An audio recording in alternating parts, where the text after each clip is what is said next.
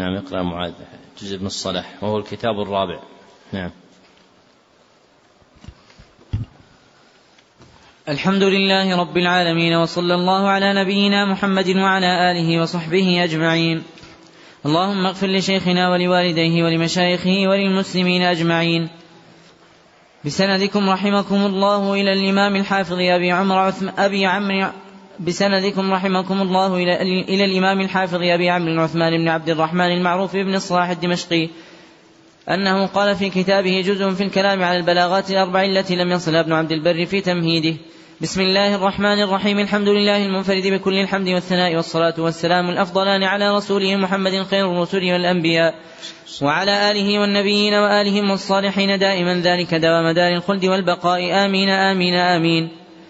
رغبتم رغبكم الله في رغائب المعارف وهداكم وإيانا مناهج العوارف في إبانة الأحاديث الأربعة المنقطعة المعضلة التي ذكر الحافظ أبو عمر بن عبد البر رحمه الله وإيانا أنه لا ذكر لها في شيء من كتب العلماء إلا في الموطأ أو كتاب من أو كتاب من نقلها منه.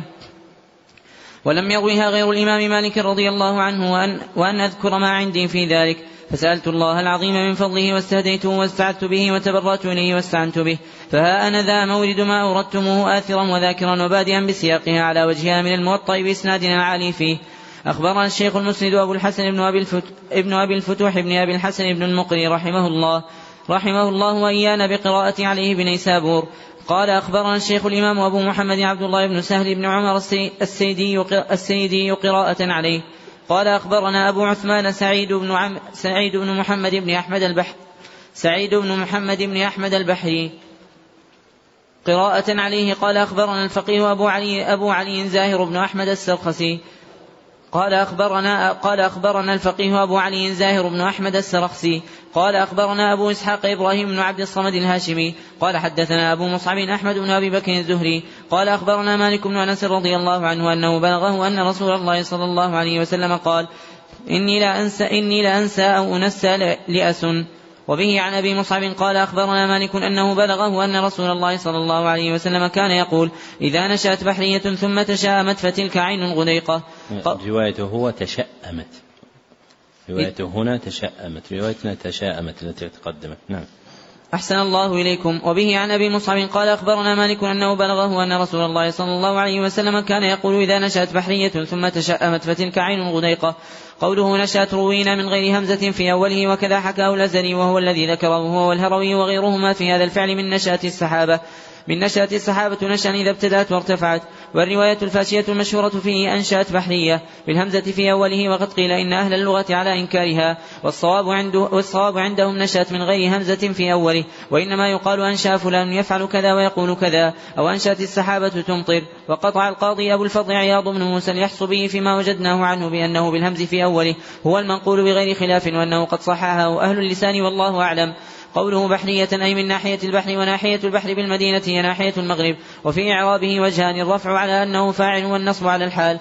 وقوله ثم تشأمت هو بالتشديد على الهمز على وزن تفعلت أي أخذت نحو الشام. وقوله عين غديقة وقوله عين غديقة فالعين ها هنا عبارة عن السحاب. وذكر الهروي في العين المذكورة في هذا الحديث عن صاحب عن صاحب العين أن العين من السحاب ما أقبل عن يمين القبلة أي قبلة العراق وذلك الصقع يسمى العين أيضا. وغديقة ذكر ذكرها ابن عبد البر بضم الغين على التصغير وكذا هو الأصل في رواية الزهري الذي فيه السماع على الإمام زاهر بن أحمد والبحري والسيدي. وقال القاضي عياض غديقة بضم الغين على التصغير الذي يراد به التكبير قال وقد رواه بعضهم غديقة. قلت غديقة بفتح الغين وجدته عن أبي منصور الأزهري في هذا الحديث وهو حجة وذلك هو الظاهر من إيراد من راجعنا كلامه من أصحاب الغريب وهو الأظهر وعلى رواية التصغير ينبغي أن تكون تصغير قولهم عين غديقة عين غديقة بكسر الدال. عين غديقة. عين غدقة بكسر الدال كثيرة الماء فاعلم ذلك فإن فيه ما يعز والله أعلم. الحديث الثالث وبالإسناد المذكور عن أبي مصعب عن أبي مصعب عن أبي مصعب قال حدثنا مالك أنه سمع من يثق به يقول إن رسول الله صلى الله عليه وسلم أري أعمار الناس قبله فتقال لها وما شاء الله من ذلك فكأنه تقاصر أعمار أمته ألا يبلغوا من العمل الذي بلغ غيرهم في طول العمر فأعطاه الله ليلة القدر خير من ألف شهر قوله ف فأعطاه الله ليلة القدر خير من ألف شهر. قوله فتقال لها زيادة وقعت في روايتنا هذه دون غيرها. وجهها على بعدها أنه استقلها بالنسبة إلى ما يستحقه الله تبارك وتعالى من العبادات. وقوله في طول العمر أي بالنسبة إلى أعمال أمته. الحديث الرابع وبه عن أبي مصعب قال حدثنا مالك بن أنس عن يحيى بن سعيد عن معاذ بن جبل رضي الله عنه أنه قال آخر ما أوصاني به رسول الله صلى الله عليه وسلم حين جعلت رجلي في الغرز ان قال آخر ما أوصاني به رسول الله صلى الله عليه وسلم حين جعلت رجلي في الغرز قال أحسن خلقك للناس معاذ بن جبل. قوله عن يحيى بن سعيد رواه أيضا يحيى بن بكير وغيره عن مالك عن مالك وليس في رواية يحيى بن يحيى وغيره وإنما فيه عن مالك أنه بلغه أن معاذ بن جبل. وقوله في الغرز فالغرز بغير منقوطة مفتوحة ثم راء مهملة ساكنة ثم زاء وهي للجمل مثل الركاب للبغل حكاه الأزهري مطلقا وحكاه الجوهري مخصوصا بأن يكون من جلد والله أعلم. فهذه الأحاديث الأربعة ذكر أبو عمر يوسف بن عبد الله بن محمد بن عبد البر النمري.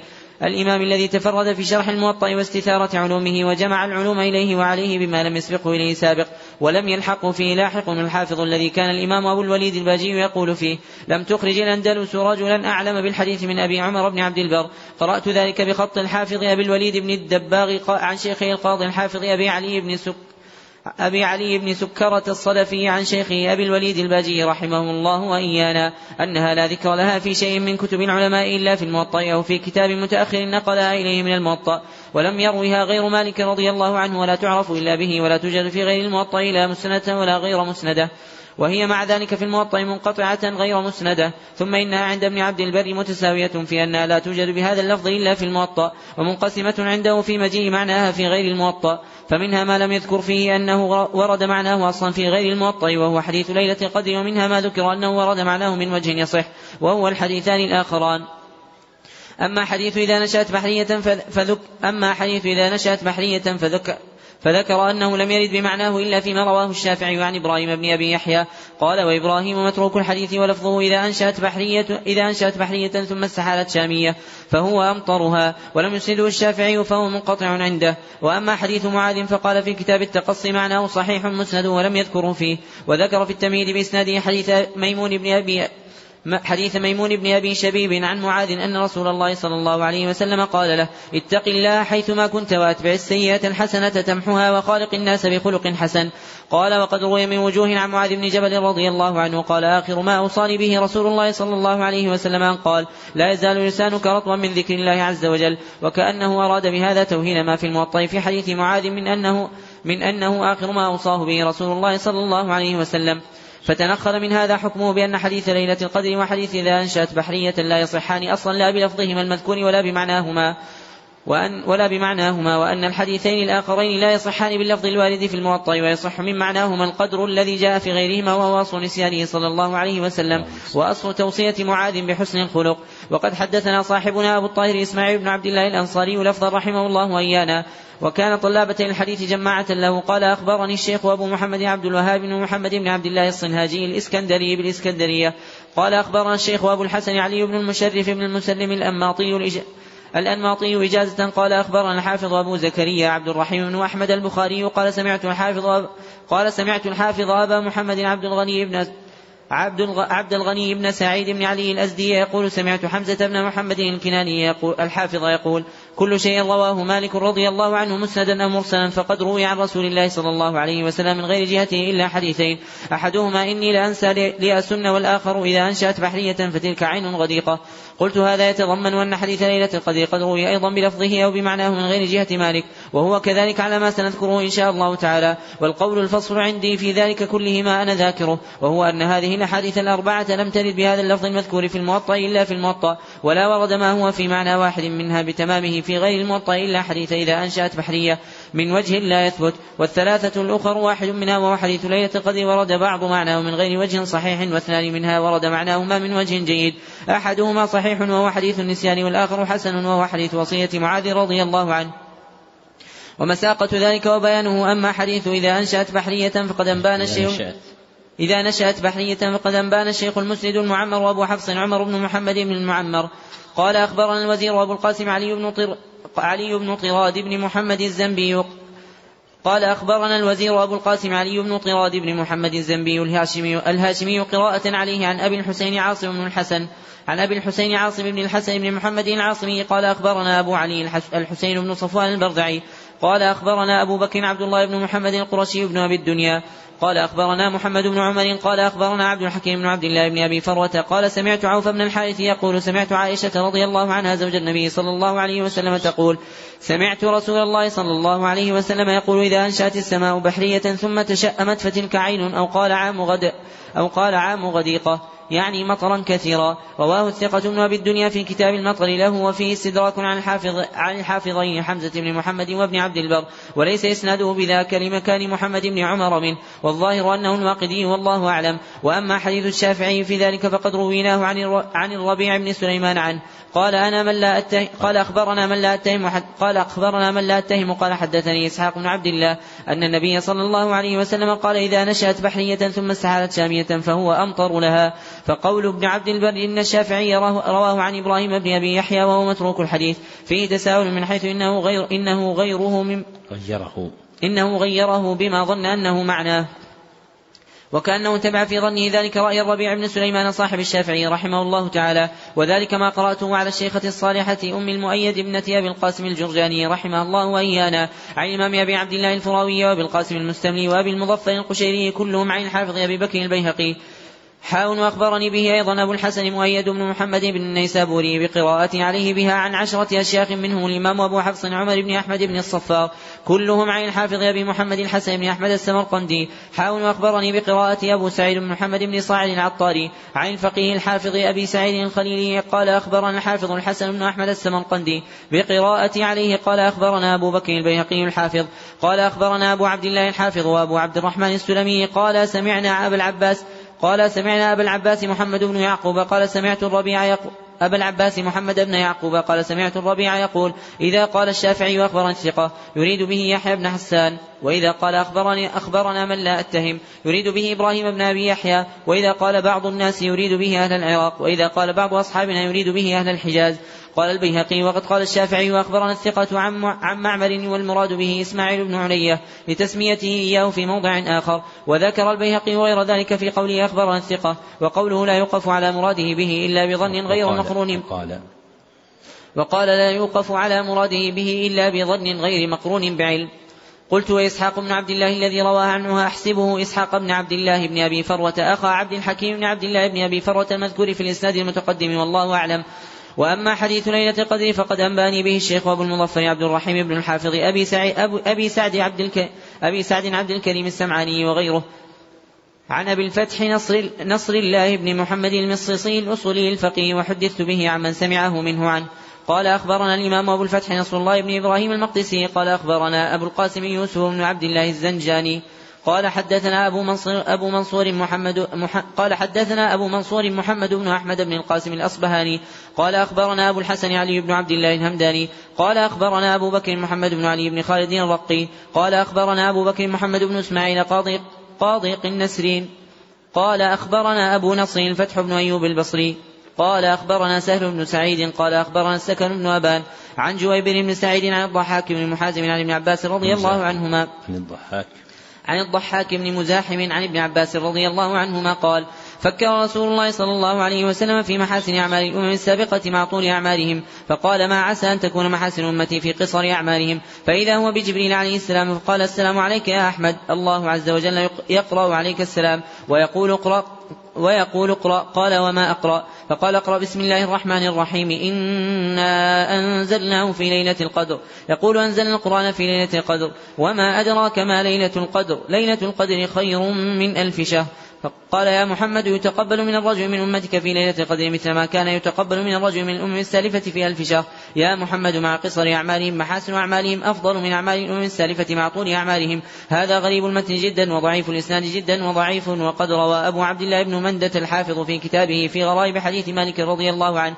حديث الموطأ بلفظه بإسناده عن محمد بن المبارك عن محمد بن المبارك الصوري عن مالك عن عبد الله بن دينار عن ابن عمر رضي الله عنه مع رسول الله صلى الله عليه وسلم وليس محفوظ. ولم يذكر الصوري محمد بن المبارك في كتابه الذي جمع فيه مسند حديثه عن مالك. وأما حديث النسيان فقد وقد رويناه من وجوه كثيرة صحيحة. منها ما أخبرناه الشيخ المسند الأصيل أبو الفتح منصور بن عبد المنعم حفيد الفراوي.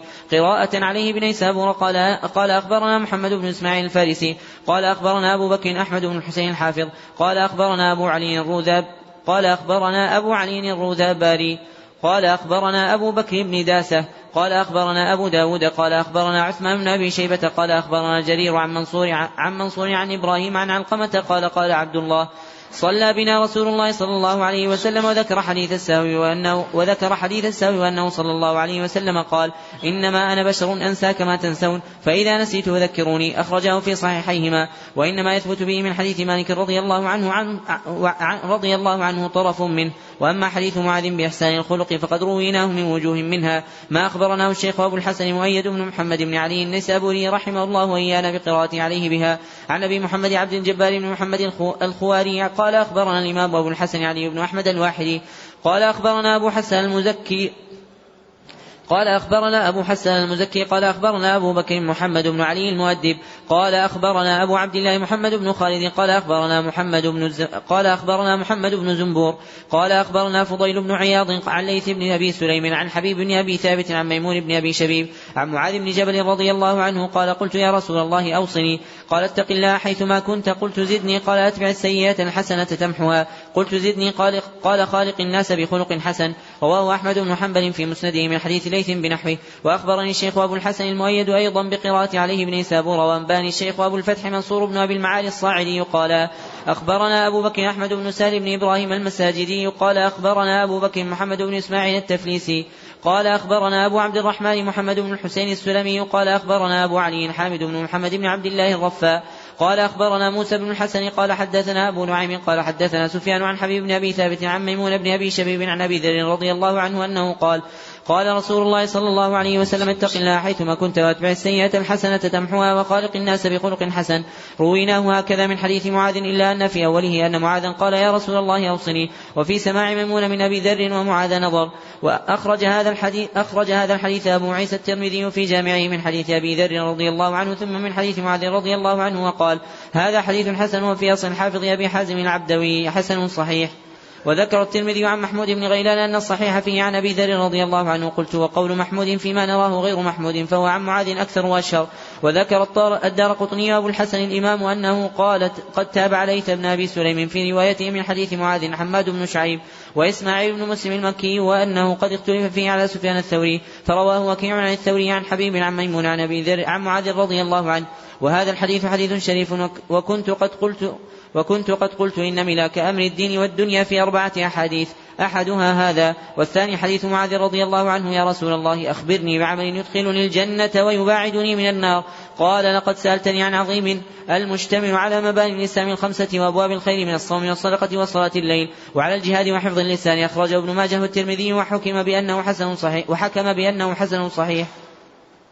الثالث حديث عن الباض بن سارية أن رسول الله صلى الله عليه وسلم قال أوصيكم بتقوى الله والسمع والطاعة وإن تأمر عليكم عبد وفيه الحث على اتباع سنته وسنة الخلفاء الراشدين وعلى مجانبة البدع. أخرجه أبو داود وابن ماجه والترمذي وقال هذا حديث حسن صحيح. والرابع حديث ابن عباس رضي الله عنهما أن رسول الله صلى الله عليه وسلم قال احفظ الله يحفظك إذا سألت فاسأل الله وإذا استعنت فاستعن بالله. الحديث الذي تفرد بإخراجه الترمذي بين أصحاب الكتب الستة وحكم بأنه حديث حسن صحيح. جعلنا الله من العاملين بها وبسائر ما جعلنا الله من العاملين بها وبسائر ما نرويه ونعلمه ومن أبناء سبيل السداد فيما نقوله ونعمله. آمين. والحمد لله أكمل الحمد والصلاة والسلام الدائمان التامان على نبينا محمد سيد عباده وعلى سائر أنبيائه وآلهم من الصالحين أجمعين.